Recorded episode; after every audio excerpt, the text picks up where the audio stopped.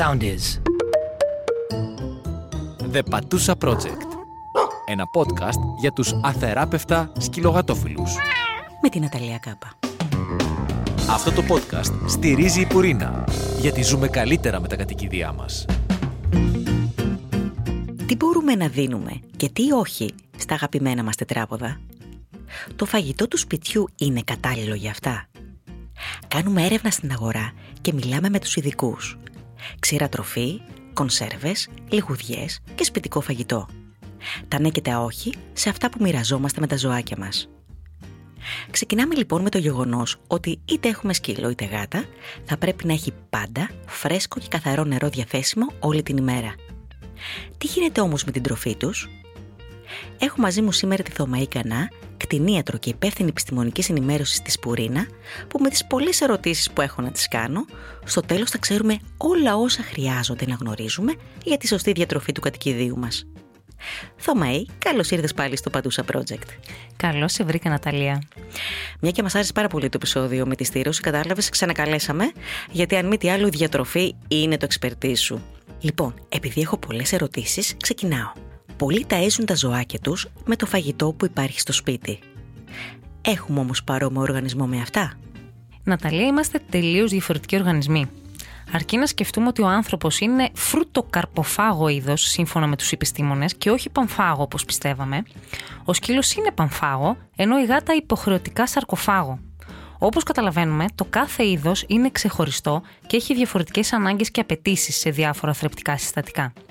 Υπάρχουν επίσης τροφέ ανθρώπινες που είναι τοξικές για τα κατοικίδια. Γενικά, καλό είναι να θυμόμαστε ότι το φαγητό μας έχει ανισορροπία θρεπτικών συστατικών για τα κατοικίδια μας πόσο επικίνδυνο είναι να δίνουμε στα κατοικίδια μας μαγειρεμένο φαγητό λοιπόν; Είναι αρκετά επικίνδυνο, είναι η αλήθεια. Αναφέραμε ήδη την ανισορροπία θρεπτικών συστατικών στο δικό μας φαγητό. Συγκεκριμένα, μπορεί να παρατηρηθεί στο κατοικίδιό μας έλλειψη σε κυστίνη, βιοτίνη, βιταμίνη K, χαλκό, κάλιο, ψευδάργυρο. Εμείς προσθέτουμε επίσης και πάρα πολλά μπαχαρικά για νοστιμιά, αλάτι, τα οποία πρέπει να αποφεύγονται στα ζώα. Το σταφύλι, η σταφίδα επίσης απαγορεύονται, καθώς προκαλούν οξία νεφρική ανεπάρκεια, ενώ το σκόρδο, το κρεμμύδι, το πράσο είναι τοξικές ουσίες που μπορούν να προκαλέσουν αιμολυτική ανεμία. Α, είναι πολύ σοβαρά τα πράγματα. Μάλιστα, OK. Okay. Τρόμαξα λίγο τώρα, αλλά ίσως χρειαζόταν να τρομάξω κιόλας για να είμαστε λιγάκι πιο συνεπείς και πιο αυστηροί με τον εαυτό μας την ώρα που δίνουμε κάτι στο κατοικίδιό μας. Ε, αλήθεια, πόσες επιλογές υπάρχουν για τη διατροφή τους; Υπάρχουν πάρα πολλές επιλογές στο εμπόριο. Οι τροφές σε ξηρή ή και υγρή μορφή από αξιόπιστες εταιρείες όπως η Πουρίνα είναι πλήρε και ισορροπημένες για τη διατροφή των αγαπημένων μας κατοικιδίων. Και όταν λέμε πλήρης, εννοούμε ότι περιέχουν όλα τα θρεπτικά συστατικά στις κατάλληλες αναλογίες για το κάθε είδος. Γνωρίζουμε ότι υπάρχουν τροφές για κάθε ανάγκη. Καλύτερη λειτουργία πεπτικού συστήματος, λαμπερό τρίχωμα και άλλες.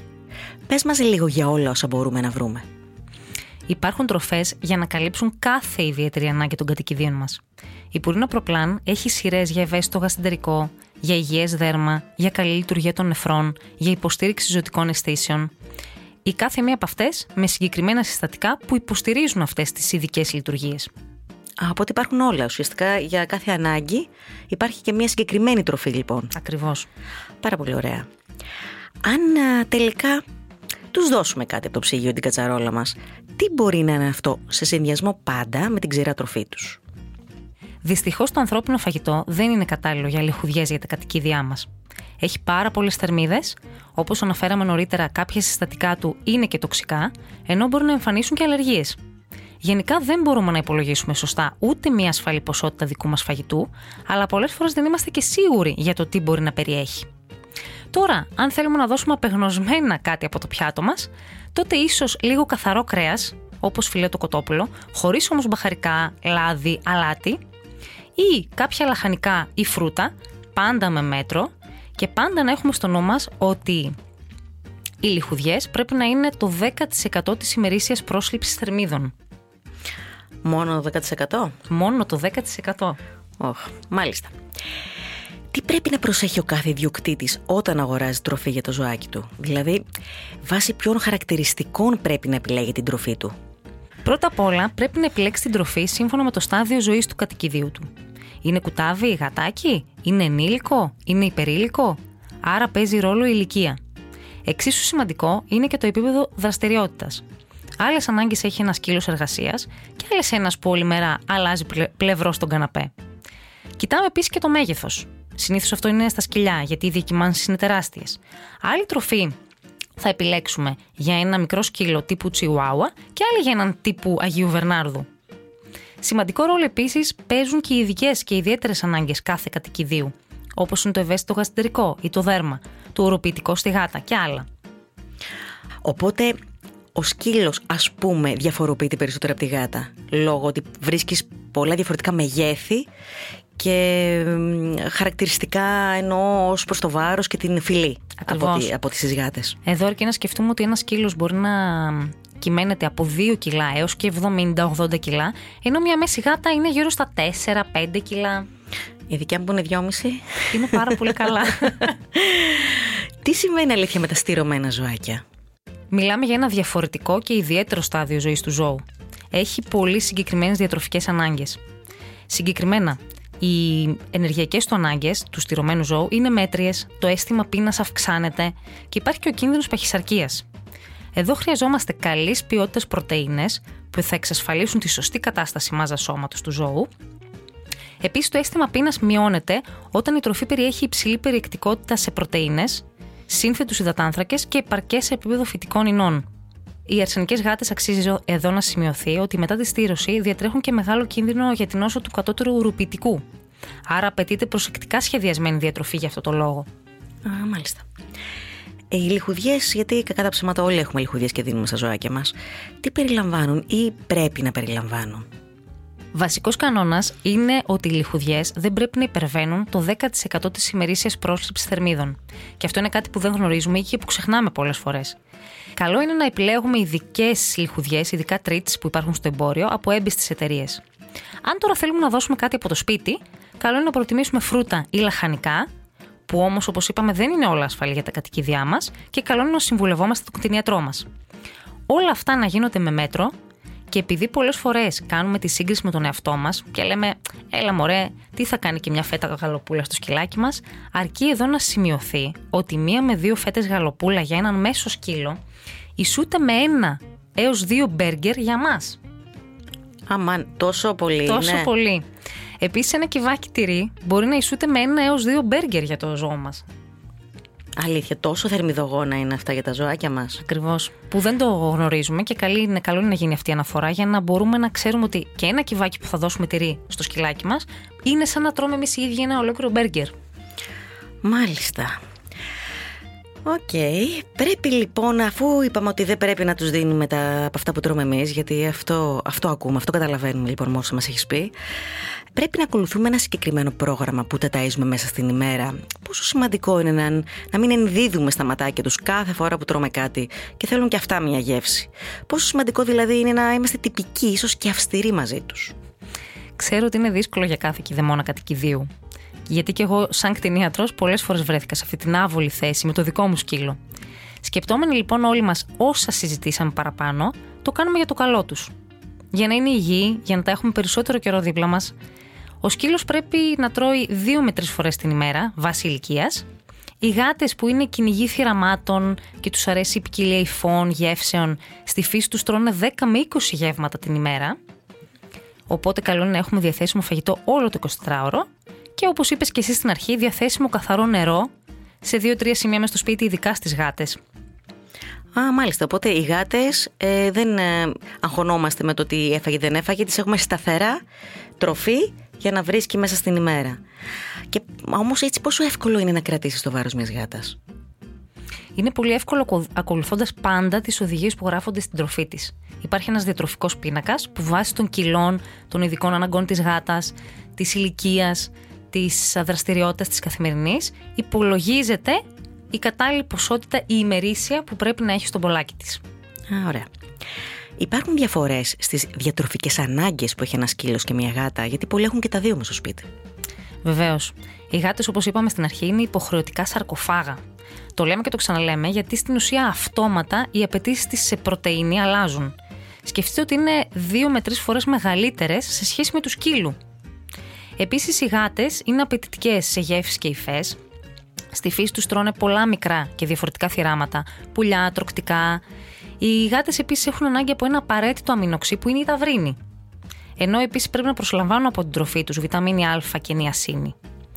Ε, όσον αφορά τους υδατάνθρακες, έχουν πολύ χαμηλότερες ανάγκες σε σχέση με το σκύλο, αφού η βασική πηγή ενέργειάς τους είναι η πρωτενη. Οπότε από όλα αυτά καταλαβαίνουμε πόσο διαφορετικές ανάγκες έχει ένας σκύλος και μία γάτα και πόσο διαφορετική πρέπει να είναι η διατροφή του καθενός. Οπότε, για παράδειγμα, η ξηρά τροφή της γάτας, έτσι όπω τα ακούω να μας τα λες, δεν πρέπει να είναι και πολύ κατάλληλη για το σκύλο, σωστά; Ακριβώς. Και το αντίστροφο, βέβαια. Γιατί με βάση όσα αναλύσαμε, οι απαιτήσεις της γάτας σε πρωτενη είναι διπλάσιε ή τριπλάσιε σε σχέση με το σκύλο. Πρέπει να προσλαμβάνει ταυρίνη, χαμηλούς υδατάνθρακες. Οπότε λοιπόν, αν ταΐσουμε μία γάτα με τροφή σκύλου, δεν θα είναι ούτε πλήρης ούτε ισορροπημένη, γιατί θα υπολείπονται απαραίτητα συστατικά που τα έχει ανάγκη. Κάθε λοιπόν είδος έχει την κατάλληλη τροφή με την κατάλληλη περιεκτικότητα σε θρεπτικά συστατικά. Να σου κάνω μια άλλη ερώτηση, γιατί κάποια στιγμή είχα ακούσει ότι η τροφή της γάτας είναι ακατάλληλη για το σκύλο, ισχύει, λόγω της ταυρίνης. Όχι μόνο λόγω της ταυρίνης, αλλά και λόγω της υπερβολικής πρωτενη που έχει. Α, μάλιστα. Οπότε δεν ε, ταΐζουμε τα σκυλάκια μας με γατοτροφή. Επειδή έχει συμβεί και αυτό. Σε μία ανάγκη, βέβαια, μια φορά το να το κάνεις δεν θα πάθει κάτι το σκύλι, φαντάζομαι. Δεν πρέπει να γίνεται συστηματικά. Ακριβώς, συστηματικά και σε καθημερινή βάση. Ένα άλλο πολύ συνηθισμένο είναι που έχουμε συνδέσει όλοι το γάλα με τη γάτα. Μπορούμε να δίνουμε γάλα στα γατάκια. Λοιπόν, ωραία ερώτηση και αυτή. Τα γατάκια πίνουν γάλα μόνο όσο είναι μικρά και από τη μητέρα τους ή ειδικά σχεδιασμένο γάλα σε σκόνη. Στις ενήλικες μπορεί να παρατηρηθεί δυσπεψία, ε, πιθανότητα αλλεργίας, διαταραχές στο γαστεντερικό, διάρρεια. Και όλα αυτά γιατί; Το ένζυμο λακτάση που διασπά λακτόζη του γάλακτος όσο μεγαλώνει η γάτα μας, μειώνεται. Άρα έτσι δεν διασπάται η λακτόζη και προκαλούνται διαταραχές. Α, μάλιστα. Οπότε δεν δίνουμε παρά. Μόνο αν είναι αυτό το ειδικό, είπες υπάρχει ειδικό γάλα. Ειδικό γάλα σε σκόνη, αλλά μόνο σε γατάκια. Στην ουσία οι ενήλικες γάτες δεν το έχουν ανάγκη και μπορούν να δημιουργηθούν και προβλήματα στο γαστεντερικό τους λόγω του ενζήμου λακτάση που μειώνεται. Δεν δίνουμε γάλα στις γατούλες, λοιπόν. OK. Okay. Το έχουμε και αυτό. Ποιες τροφές είναι επικίνδυνες και δεν πρέπει να τις δίνουμε σε κανένα σκυλάκι γατάκι; Ας ξεκινήσουμε με το γενικό κανόνα που πλέον τον γνωρίζει και ο περισσότερος κόσμος. Δεν δίνουμε κόκαλα σε σκύλο και αγκάθια από ψάρι σε γάτα. Πιστέψτε με, είναι τόσο πολύ κίνδυνοι, αν τους τα δώσουμε, που δεν τους προσφέρουν και τίποτα στη διατροφή τους ουσιαστικά. Επίσης, ξαναθυμίζουμε ότι απαγορεύονται το σκόρδο, το κρεμμύδι, το πράσο, το σχοινόπρασο, το σταφύλι και σταφίδα, η σοκολάτα, η καρπή μακαντέμια, η ομή πατάτα, αλλαντικά και τυριά επίσης και όλα τα fast food γιατί έχουν υψηλή περιεκτικότητα σε αλάτι.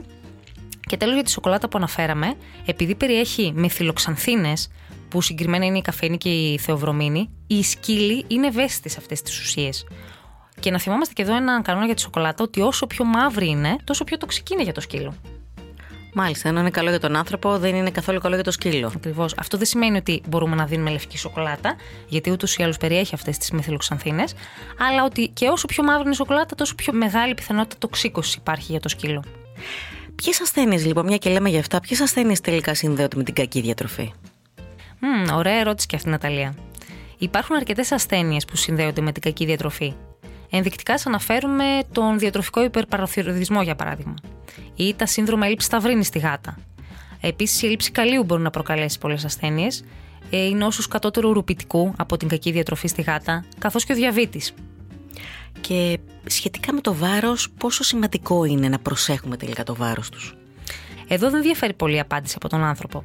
Όπως και στον άνθρωπο, ένα σωστό βάρος προσφέρει καλή καρδιοαναπνευστική λειτουργία, το ίδιο ισχύει και για τα ζώα.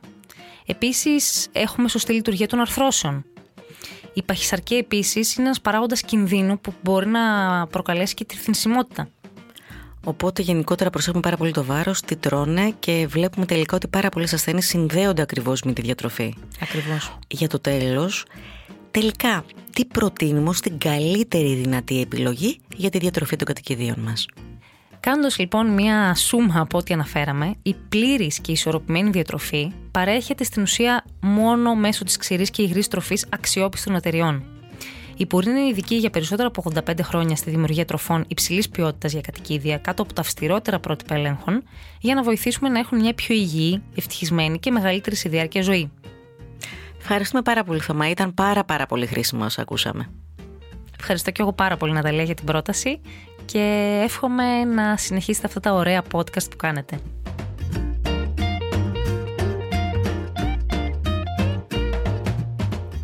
The Patusa Project. Μύθοι και αλήθειες. Πρώτον, αν ακούσω κάτι για φόλες, επί της ουσίας δεν μπορώ να κάνω κάτι. Μύθος. Αν πέσει στην αντίληψή σας κάποιο περιστατικό φόλας, μην το προσπεράσετε γιατί μπορείτε να κάνετε κάτι. Να το αναφέρετε στην αστυνομία και να κάνετε μία ανάρτηση στα social media ώστε να μπορέσει άμεσα ο κόσμος να μάθει και να προστατευτεί. Δεύτερον, αν δω ένα άρρωστο ή χτυπημένο ζωάκι, δεν μπορώ να κάνω τίποτα. Μπορεί να είναι και επικίνδυνο. Μύθος. Αν δείτε άρρωστο ή χτυπημένο ζωάκι και δεν μπορείτε να το πάτε στο κτηνίατρο, μπορείτε να κάνετε κάτι. Να επικοινωνήσετε με κάποιο φιλοζωικό σωματείο της περιοχής σας και ασφαλώς με το Δήμο σας. Τρίτον, φοβάμαι τα αδέσποτα γιατί μπορεί να έχουν λύσα. Μύθος. Μη φοβάστε τη λύσα. Η αρρώστια έχει να παρατηρηθεί σε ζωάκια από τη δεκαετία του 70. Επιπλέον, γίνονται τακτικές εναέριε ρήψει δολωμάτων εμβολίων λύσας στις περιοχές με άγρια πανίδα και βάσει νόμου ο εμβολιασμός κατά της λύσας είναι υποχρεωτικός σε όλα τα κατοικίδια. Τέταρτον, μπορώ να δίνω ό,τι περισσεύει από το τραπέζι στα δέσποτα της γειτονιάς μου. Μισή αλήθεια. Από τα αποφάγια σας ξεχωρίστε το κρέας και το ψάρι και μην τους δίνετε από τα υπόλοιπα. Προσοχή στα κόκαλα και τα αγκάθια ψαριού που είναι επικίνδυνα τόσο για τους σκύλους όσο και για τις γάτες. Πέμπτον, δίνω γαλατάκι στις αδέσποτες γατούλες. Μύθος, οι γατούλες δεν κάνει να πίνουν το γάλα εκτός αν είναι ειδικό. Τους προκαλεί γαστεντερικές διαταραχές. Έκτον, τα δέσποτα βρίσκουν πάντα νερό. Μύθος, όπως εμείς έτσι και αυτά έχουν ανάγκη όχι απλά από νερό, αλλά από καθαρό νερό. Φροντίστε στη γειτονιά σας να υπάρχει πάντα νερό για τα δεσποτάκια σας. Δεν κοστίζει και δεν θα χρειάζεται να πίνουν βρώμικο ή μελισμένο νερό που μπορεί να τα αρρωστήσει. Έβδομο. Ένα δέσποτο ζωάκι ζει πολύ λιγότερο από ένα υιοθετημένο. Αλήθεια. Έχει μέσο όρο ζωής μόλις τα δύο χρόνια, κάτω από αντίξωες συνθήκες. Όταν τα κατοικίδια μας μπορεί να φτάσουν ακόμα και τα 18. 8. Το σκυλάκι μας, όσο και αν το αγαπάμε, δεν πρέπει να τους συμπεριφερόμαστε σαν να είναι άνθρωπος. Αλήθεια. Το να αντιμετωπίζουμε και να συμπεριφερόμαστε στο σκύλο μας σαν να είναι άνθρωπος είναι κάτι το οποίο μπορεί να ενισχύσει ή να δημιουργήσει σοβαρές ανεπιθύμητες συμπεριφορές και να οδηγήσει σε αδιέξοδο τη σχέση μας με αυτόν. Παρά το αμφίδρομο δέσιμο με τον άνθρωπο, δεν πάβει να είναι ένα διαφορετικό πλάσμα με διαφορετική αντίληψη και διαφορετικές ανάγκες από εμάς. Αν έχετε κάποια άλλη ερώτηση ή προβληματισμό, μπορείτε πάντα να στέλνετε το μήνυμά σας στο Instagram του The Patusa Project. Όπως σας έχουμε ξαναπεί, αν ποστάρετε μια φωτογραφία από το ζωάκι σας, κάντε μας tag. Γιατί εδώ είμαστε μια μεγάλη παρέα που αγαπάμε τα κατοικίδια μας, καθότι πιστεύουμε από καρδιάς ότι we are better with pets.